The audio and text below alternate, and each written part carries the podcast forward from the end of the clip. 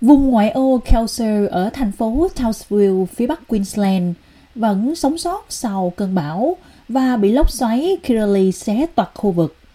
Những cư dân như Nikki Storff giờ đây gần phải sống sót qua quá trình phục hồi khi không có điện và trong điều kiện nắng nóng nhiệt đới khắc nghiệt. Trời khá nóng mà rõ ràng là không thể bật điều hòa. Chúng tôi thật may mắn khi có máy phát điện. Chúng tôi có quạt và tủ lạnh hoạt động. Chúng tôi đã chuẩn bị cho bọn trẻ để có thể hoạt động đến 7 ngày. Rất nhiều người đang nói về thời điểm mà họ nghĩ là nó sẽ diễn ra.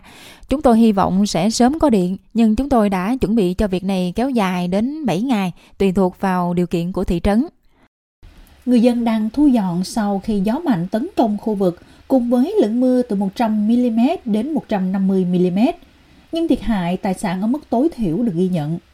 Nhưng những khu vực không có điện cũng là những khu vực phải đối mặt với đợt dọn dẹp lớn nhất hiện nay.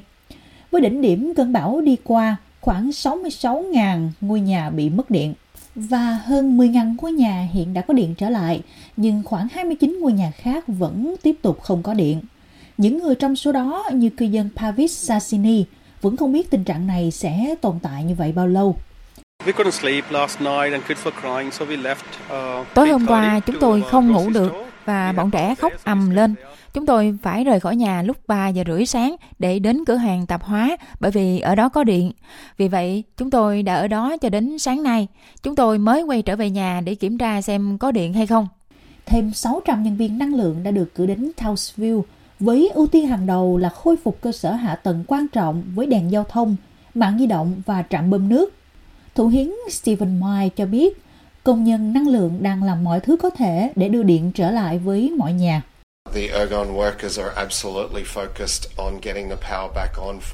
Các công nhân của Ergon hoàn toàn tập trung vào việc cấp điện trở lại cho cơ sở hạ tầng nước, nước thải cũng như là viễn thông quan trọng đó là ưu tiên hàng đầu của họ. Chúng tôi sẽ tiếp tục cung cấp thông tin cập nhật trong ngày, nhưng may mắn là ở đó không có đường dây điện nào bị đứt. Có một số cành cây bị gãy, nhiều đường dây bị đứt nhưng không có cột điện nào bị ngã đổ. Trong khi đó, những đứa trẻ ở Southville đã nghĩ ra những trò chơi sáng tạo để giết thời gian. What are you selling? Uh, so you're selling apples. Apples. apples. Bạn đang bán cái gì vậy? Táo là 2 đô la, chanh là 2 đô la, khoai tây chiên là 2 đô la và dừa là 3 đô la. Vẫn còn nhiều ngày phải dọn dẹp phía trước, nhưng về thời tiết thì Townsville đã hiện trong xanh hơn. Xa hơn trong đất liền, đó lại là một câu chuyện khác. Cảnh báo thời tiết khắc nghiệt và lũ lụt vẫn còn hiệu lực khi xoáy ngoài nhiệt đới đảo Kimberley vẫn đang tiếp tục đi qua tiểu bang này. Merami Branduri từ Cục Khí tượng cho biết là một số con đường không thể đi qua được nữa do nước lũ ngập tràn.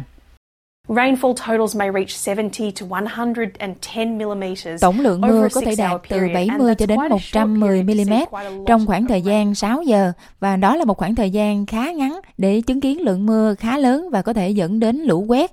Tình trạng đó có thể cắt đứt các tuyến đường tiếp cận, khiến cho tình trạng trở nên tệ hơn và khiến cho các vấn đề khác bị trì trệ.